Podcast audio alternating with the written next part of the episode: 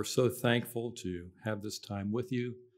It's been very unexpected uh, that the Lord would open the door for us to be here at this time like this. Uh, but this year has been very unexpected all the way around, hasn't it? I mean, the things that are happening have been happening we would have never anticipated at all just six months ago.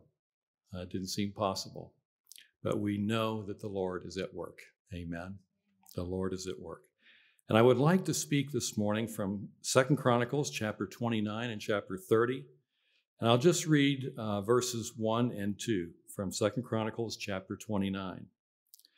Hezekiah began to reign when he was five and twenty years old, and he reigned nine and twenty years in Jerusalem.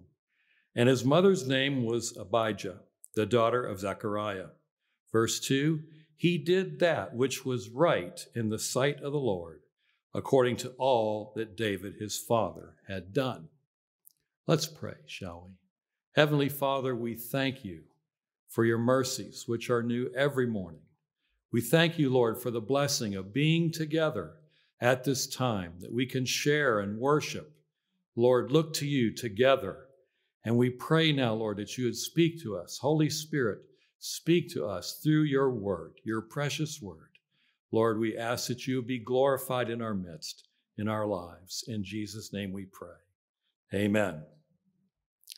Well, I would title this message this morning Hezekiah's Revival. Hezekiah's revival. And we want to consider some things about King Hezekiah and how he ruled and what was important to him and what he was able to do. You know, Hezekiah was the son of a very wicked king, one of the most wicked that uh, Judah had produced. And Ahaz was his father, and he reigned for 16 years until he was 36 years old. And he was very wicked. He did exceeding wicked in Judah. And then Hezekiah became king when he was 25 years old. And he reigned for 29 years until he was 54 years old. Now, his mother is mentioned here, and we understand that in the Word of God, if something is mentioned, it's important. And not all the king's mothers were mentioned, but she was. So that kind of tells us that she had an important aspect in Hezekiah's life. And Abijah, his mother's name Abijah, means worshiper of Jah, which is Jehovah, the great God, you know, the great God. So that is the name that his mother had. And we might come to understand that she was truly a worshiper and had an impact in Hezekiah's life. And her father, that would be Hezekiah's maternal grandfather, his name was Zechariah which means Jah has remembered, God has remembered. And so we see this background on his mother's side, and then we understand as well that he, on his father's side, he comes from King David. So that is what has produced Hezekiah. So he's from good people, but they do have problems. Hezekiah was the 13th of the kings of Judah. There were the three kings from the United Kingdom Saul and David and Solomon. And then after that, there were 13 kings in the divided kingdom of Judah. And so he was the 13th in that lineup. And then there were five more that uh, came before Jerusalem was conquered by Nebuchadnezzar in 598 BC. So we see kind of where Hezekiah is in that lineup that there were five more kings after him before the first uh, captivity that came in 598 BC. And in Pastor Bailey's book concerning the kings of Judah, he said this about Hezekiah, and I quote One of the most precious sons of Zion that ever lived was King Hezekiah. The scriptures give this commendation of this godly man. In reading from 2 Kings 18, verse 5, he trusted in the Lord God Israel, so that after him was none like him among all the kings of Judah, nor any that were before him. Continuing, this is a tremendous approbation from the lips of God. No other king of Judah was like him. He walked in all the ways of his father David. And so we want to consider now King Hezekiah and the revival that he facilitated in Judah during his reign. We want to see how Hezekiah had this in his heart, and he worked immediately to bring it to pass, that it was something that God had placed there and wanted to bring forth in his reign. And as we consider that, I just want us to reflect briefly on the situation that Hezekiah came into as he came to the throne. And it was very idolatrous. Judah had become very idolatrous. Jerusalem was filled with idols, filled with pagan altars. And so we want to look from Second Chronicles chapter 28, verses 22 through 25. Verses 22 through 25. And in the time of his distress, did he trespass yet more against the Lord, that is, that king Ahaz. For he sacrificed unto the gods of Damascus, which smote him. And he said, Because the gods of the kings of Syria helped them, therefore will I sacrifice to them, that they may help me. But they were the ruin of him and of all Israel. And Ahaz gathered together the vessels of the house of God and cut in pieces the vessels of the house of God, and shut up the doors of the house of the Lord. And he made him altars in every corner of Jerusalem. And in every several city of Judah, he made high places to burn incense unto other gods, and provoked to anger the Lord God of his fathers. So we see here how Hezekiah's father, Ahaz, just was totally given over to idolatry. And that was what he filled the land with. He filled Jerusalem with it, he filled the land with idolatry.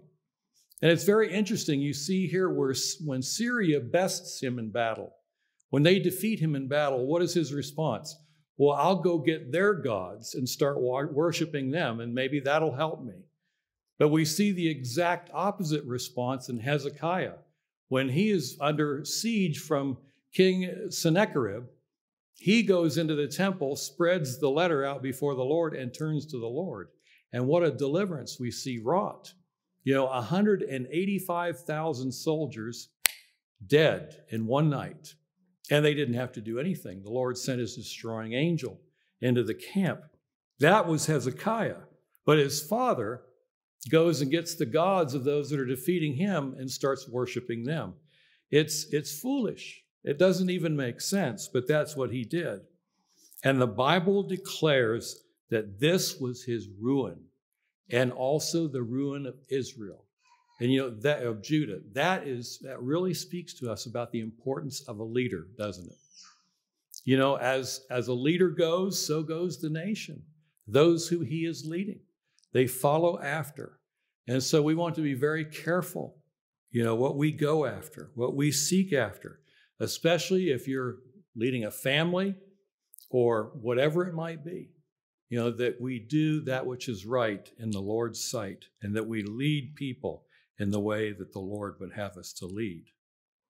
We see in verse 24 of First Chronicles of Second Chronicles 28 the desecration of the temple, the removal of the vessels used for worship, also in verse 24, we see the doors of the temple being shut up.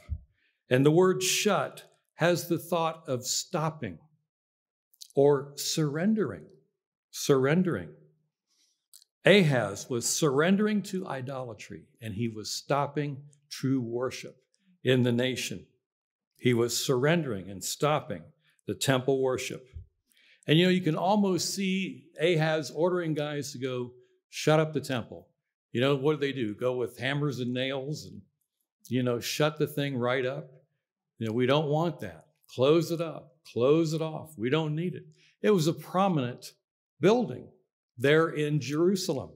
And when you see maps, diagrams of the, the temple complex, it was, it was quite something there in Jerusalem.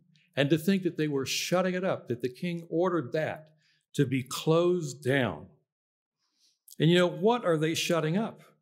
What is it that they are keeping themselves from? You know, that's a, that's a good question to ask. We could ask it ourselves. If we were going to shut off, shut up the temple, of God in our own hearts, what would we be closing ourselves off from God? Well, there was the holy place. You know, and in the holy place, we find the table of showbread, you know, that has the bread upon it that's made with the fine flour that has been purified and processed and ground and ground and ground until it is very, very fine flour. And of course, that represents the Word of God and the work of the Word of God in our lives, and how that Word that is pure will work in us and move in us. We know that Christ is called the bread of life, and that was very much part of what was being nailed up into the temple there. And then there are the candlesticks that we see the light of God, his illumination of the word, and also the seven spirits of the Lord, which we see represented in each of those lamps that are on the menorahs that are in there. And we see those spirits enunciated in Isaiah chapter 11, verses 1 and 2. It speaks of the presence of God, the Holy Spirit, as well, those lamps, and how the light of the world, who is Christ, comes to illuminate us from John chapter 4 or John chapter 8 and verse 12. You know, the Lord is there to illuminate our lives. That was being shut up, that was being stopped and kept into the temple, and they wanted nothing to do with it. Then there's the golden altar of incense, which was set right there as you go into the Holy of Holies at the, at the veil.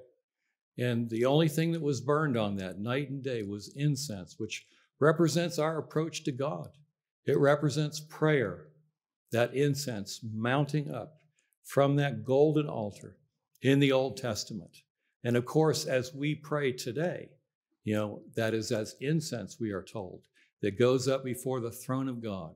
He hears our prayers. He's listening for our prayers. He wants to hear from us. And so we want to approach him.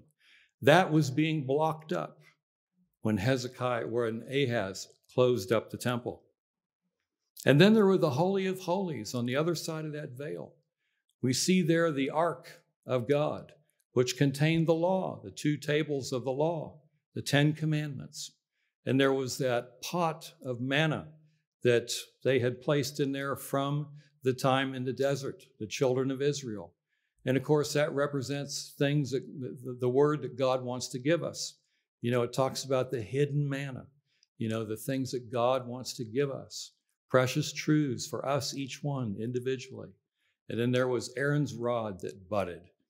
And that not only identified the tribe uh, of Levi as the priests, and Aaron as the high priest, but it also uh, speaks to us of resurrection life, because Aaron's rod was not living thing; it was it was dead wood, but yet God brought life, resurrection life, out of it. And then there's the mercy seat above the ark, which is where the presence of God dwelled. And it represented that truth of God's mercy over all, God's mercy over the law, God's mercy there to keep us, to watch over us, and his presence there in the temple. So, this is what Ahaz was denying himself and his people. He was shuttering the doors, closing it up, didn't want anybody to go in there and didn't want any of the benefit of that. It's an amazing thing when you think about it. You know, what was in his heart that would make him do such a thing, to shut all that down after God had gone to so much trouble to get it all set in place and functioning?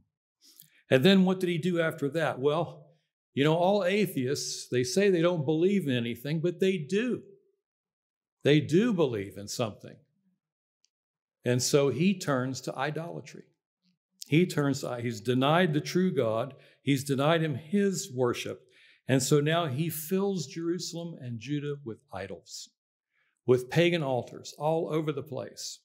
And the result is that Judah suffers now from their enemies. The Philistines come, they were always ready to come. God stirred them up and brought them in. And the Edomites came, and the Assyrians came, he had enemies from all over the place now flocking into the nation. and causing them great difficulty. And they couldn't put two and two together and see that it was because they were denying the true worship and embracing the false that that was causing their problems. And you know, we can very easily draw parallels of this in the United States and in the nations of the earth today, can't we? I mean, what we are seeing going on right now, we can draw very close parallels from this.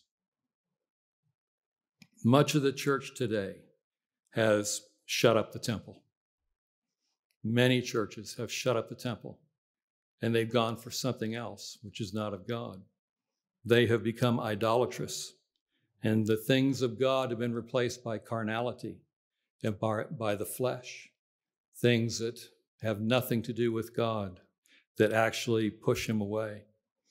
They have a worship and a message that appeals to those who do not seek the Lord and do not want to seek the Lord. Yet they come into a church and they worship in such a way and they receive a message that doesn't encourage them to seek the Lord, that doesn't encourage them to press in to the Lord. You know, it's it's it's so sad that churches are becoming like that. And you can go into a church now and the worship is not uplifting at all. They're singing songs, they're playing instruments, but it almost seems like it's taking you down and it's depressing. That is not true worship. That is not worshiping the Lord in spirit and in truth. Those who do not allow God to change their lives. You know, that is many churches today. But we're so thankful that God has given Zion another message. Amen. A message that uplifts. And so, after following after Ahaz for a little while, let's follow Hezekiah now, shall we? And get on the other side of this. In Second Chronicles 29 and verse 3, he in the first year of his reign, in the first month, opened the doors of the house of the Lord and repaired them. Hallelujah. He couldn't wait. He could not wait to get at that temple and get that door opened and get going. And that was Hezekiah. That was the heart of Hezekiah. What an amazing thing that his father could be so different, that his father could have a heart that was so different than his son. But we see it here. Hezekiah in action. At the start of his reign, the very first month, Hezekiah opens the temple doors and has them repaired. Have you ever tried to use a door that needs repaired? You know, it doesn't swing too well. Maybe it catches on the bottom, the hinges are loose, it's flopping around.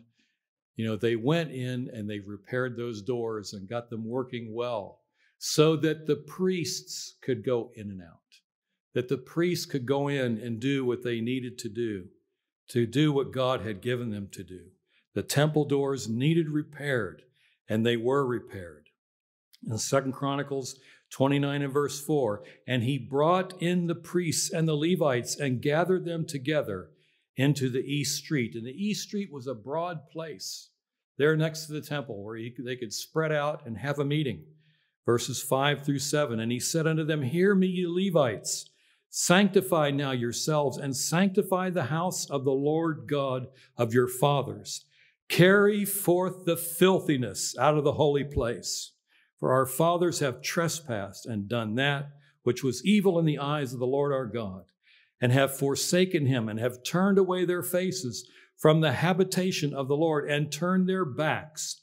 Verse 7 Also they have shut up the doors of the porch, put out the lamps, and have not burned incense nor offered burnt offerings in the holy place unto the God of Israel. So here they're receiving a charge you know, the, the lamps have been out. There's been no showbread in place. There has been no incense being burned, no sacrifices, no offerings. Everything had stopped. And now the command is being given go forth and do it. Do all these things. Start all these things again. And it really speaks to us of repentance. You know, as Hezekiah is, is, is giving this charge, they are acknowledging you know, their sin. They are acknowledging you know, what has happened as a nation and where they're at as a nation. But they are turning from that. And that's what repentance is. We understand you make that 180 degree turn and you go in the other way. And that is exactly what they are doing here. We see that represented very clearly. You know, in verses four through seven, that repentance, that confession is starting to work. And the priests being brought into order and then sanctified. You know, they, they weren't working. You know, they were out of work, the priests. You know, they weren't sanctified. Who knows what they were doing? You know, but they weren't doing what they were supposed to be doing. And so they have to be brought into order again.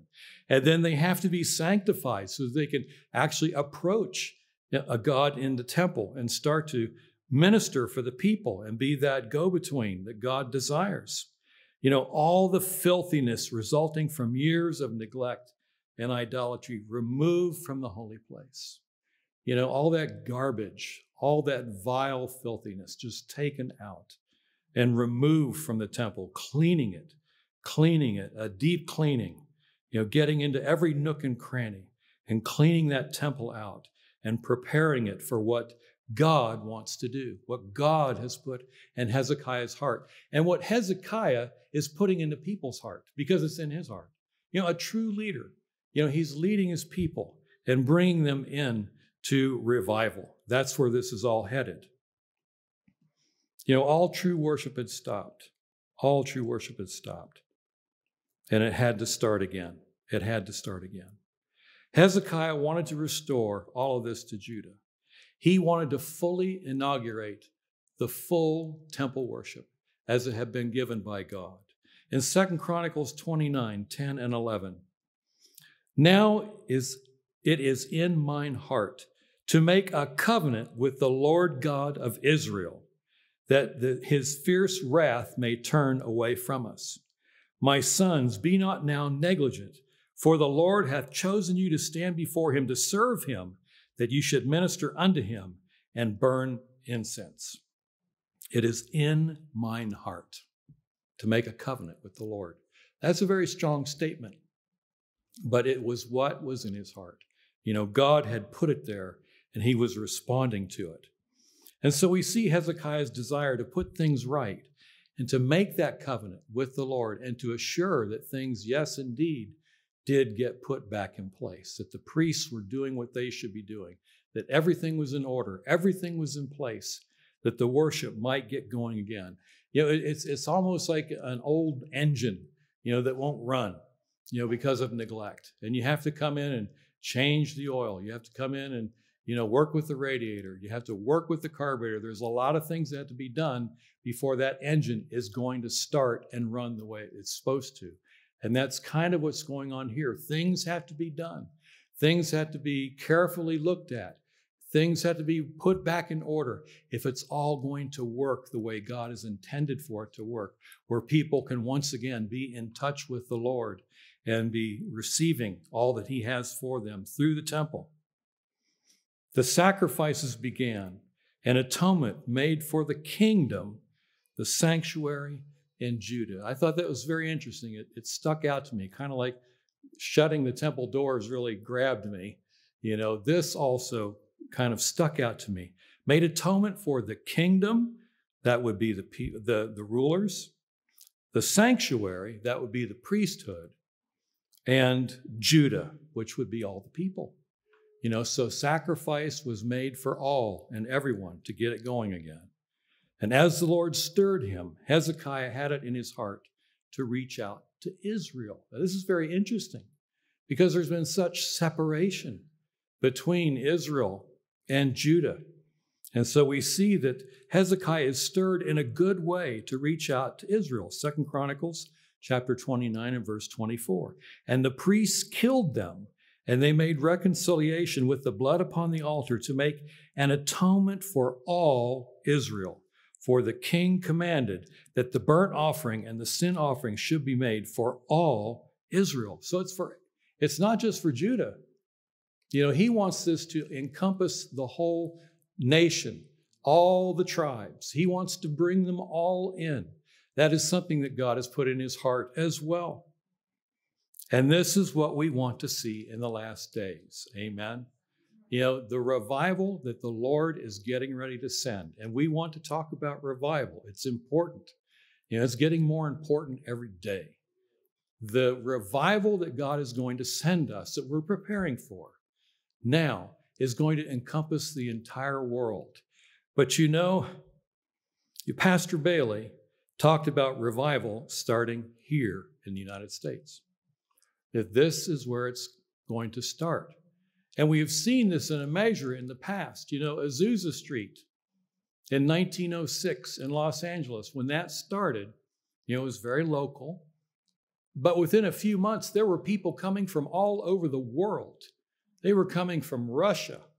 You know, they were coming from all over. And to get from Russia to Los Angeles in 1906 wasn't as easy then as it is now.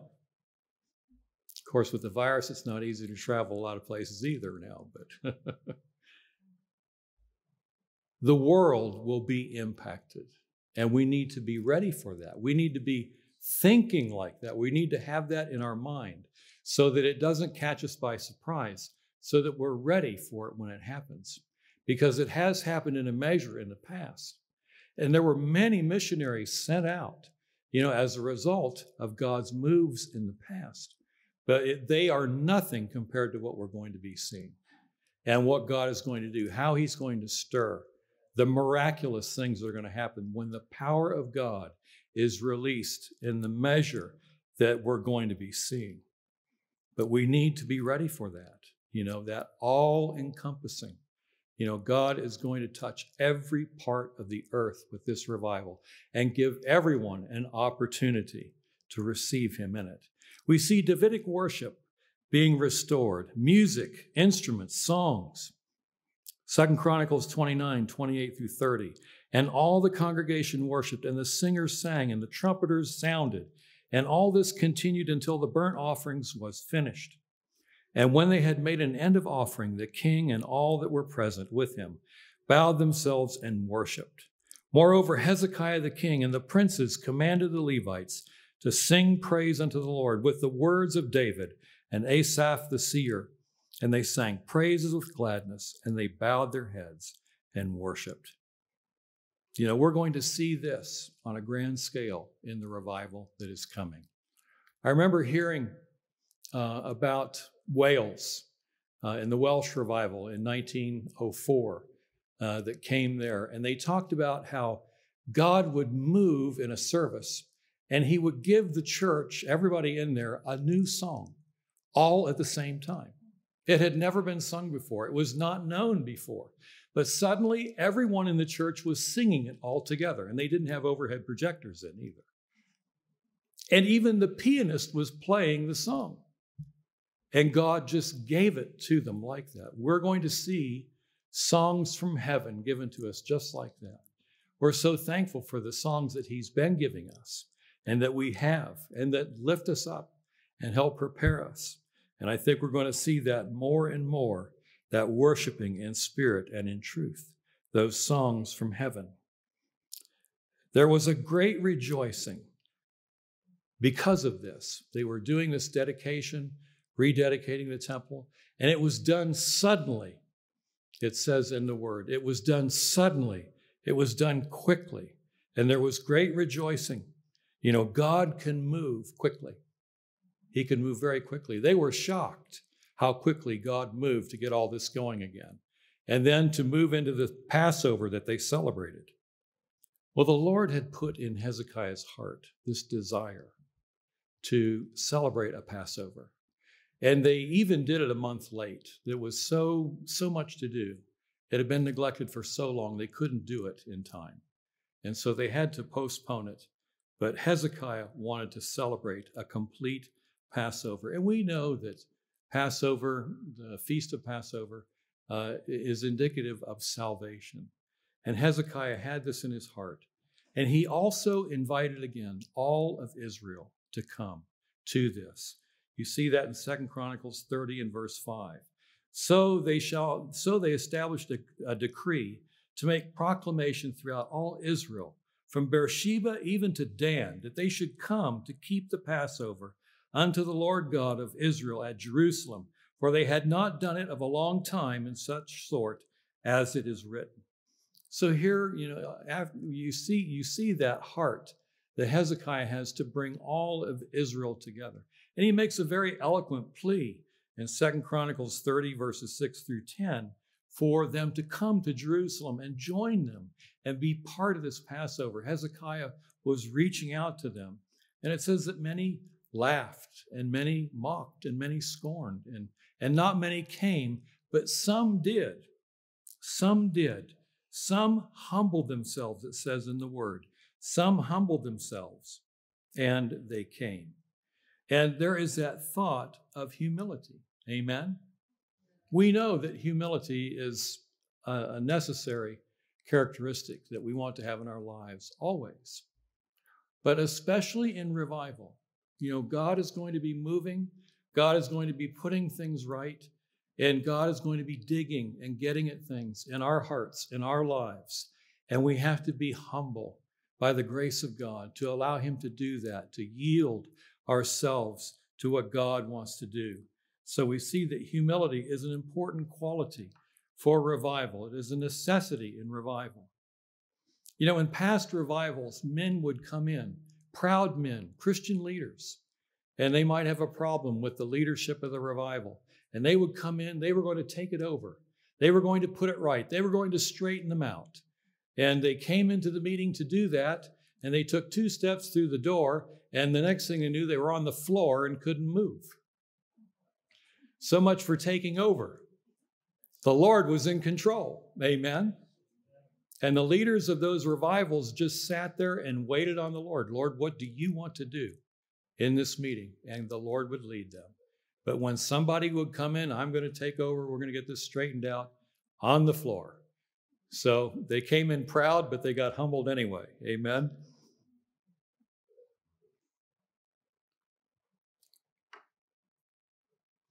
You know, there had never been a Passover celebrated like this before in the times of the kings of Judah. And there was a lot that was left that needed to be done. Some of the priests and the Levites weren't fully sanctified, the people weren't fully sanctified. And technically, according to the law, they shouldn't have been partaking of the Passover. But we see how God moved. And Hezekiah prayed for them. And in Second Chronicles chapter 30 and verse 18, he said, May the Lord, may the God Lord pardon everyone, or excuse me, may the good Lord pardon everyone. You see that in uh, verse chapter 30, verse 18. And in verse 20, it says, And the Lord heard Hezekiah and healed the people. Amen. So the Lord was willing to overlook that. He realized what was going on, and he overlooked that. But healing, you know, there was healing going on. There was, I'm sure, healing going on on many levels. But again, revival. We are going to see tremendous healing. Not just physical healing, which we want and need, but also healing of our spirit, healing of our soul. God is going to do a complete work. There, there was healing at this Passover, which was very much the launch pad of this great revival that Hezekiah was leading. And we're going to see that in the revival that is coming as well. You know, and they kept it, and they kept the feast of unleavened bread. And this is interesting. They, they kept the feast of unleavened bread for 14 days instead of just seven. You know, they just sensed God moving. And instead of just doing one feast that was seven days long, they added another one onto the end of it and had 14 days of celebrating the Feast of Unleavened Bread, uh, the joy that they had in this. There was tremendous joy in Second Chronicles 30, verse 26 and 27. So there was great joy in Jerusalem, for since the time of Solomon, the son of David, king of Israel, there was not the like in Jerusalem. Then the priests, the Levites, arose and blessed the people, and their voice was heard, and their prayer came up to his holy dwelling, even into heaven. So we see, you know, that from Ahaz, Hezekiah's father, there was terrible idolatry. The people had abandoned the temple worship, they had stopped it all and were given over to all of this idolatry. And then we see as Hezekiah comes to the throne, he has it in his heart to inaugurate all this again, to open the temple, to start the worship, to lift up the Lord in their midst once again, that all would be done according to what He prescribed. And the, He got the priests going, He got the people going, and He even was reaching out to the nations round about, seeking to bring them in. And again, we can draw parallels from all of this that's happening here with Hezekiah and his kingdom with what God wants to do in the revival that He is preparing for us in our time. Amen. And we see that as that came to fruition, as that was fulfilled, the great joy that the people had. You know, so much so that from the top down, they wanted to celebrate the Feast of Unleavened Bread for twice as long. It was a time of great rejoicing. And so it will be in the revival that God is preparing for us. Amen. He is going to give us great joy. We're going to see him move in wonderful ways. We're going to see him do things that we've just we've given up on. We're going to see him touch situations and bring such renewal, such healing, such grace and power will be poured out. Even as we see here with Hezekiah, he had that in his heart. He had made that covenant with the Lord in his heart, you know, to see these things happen. And that's what the Lord wants to prepare us for that we too would be willing to make that covenant in our heart with Him. That, yes, Lord, we want what you're bringing. We want to prepare for it. We want to get our lives right. We want to be those who can be ready for when, when you move. And it's, it's not that you have to get everything done before God moves. Amen. We do what He puts His finger on now, and then when He moves in power and revival, He's going to continue doing that work, not only in us, but in all the multitudes that he's going to be bringing in. Amen.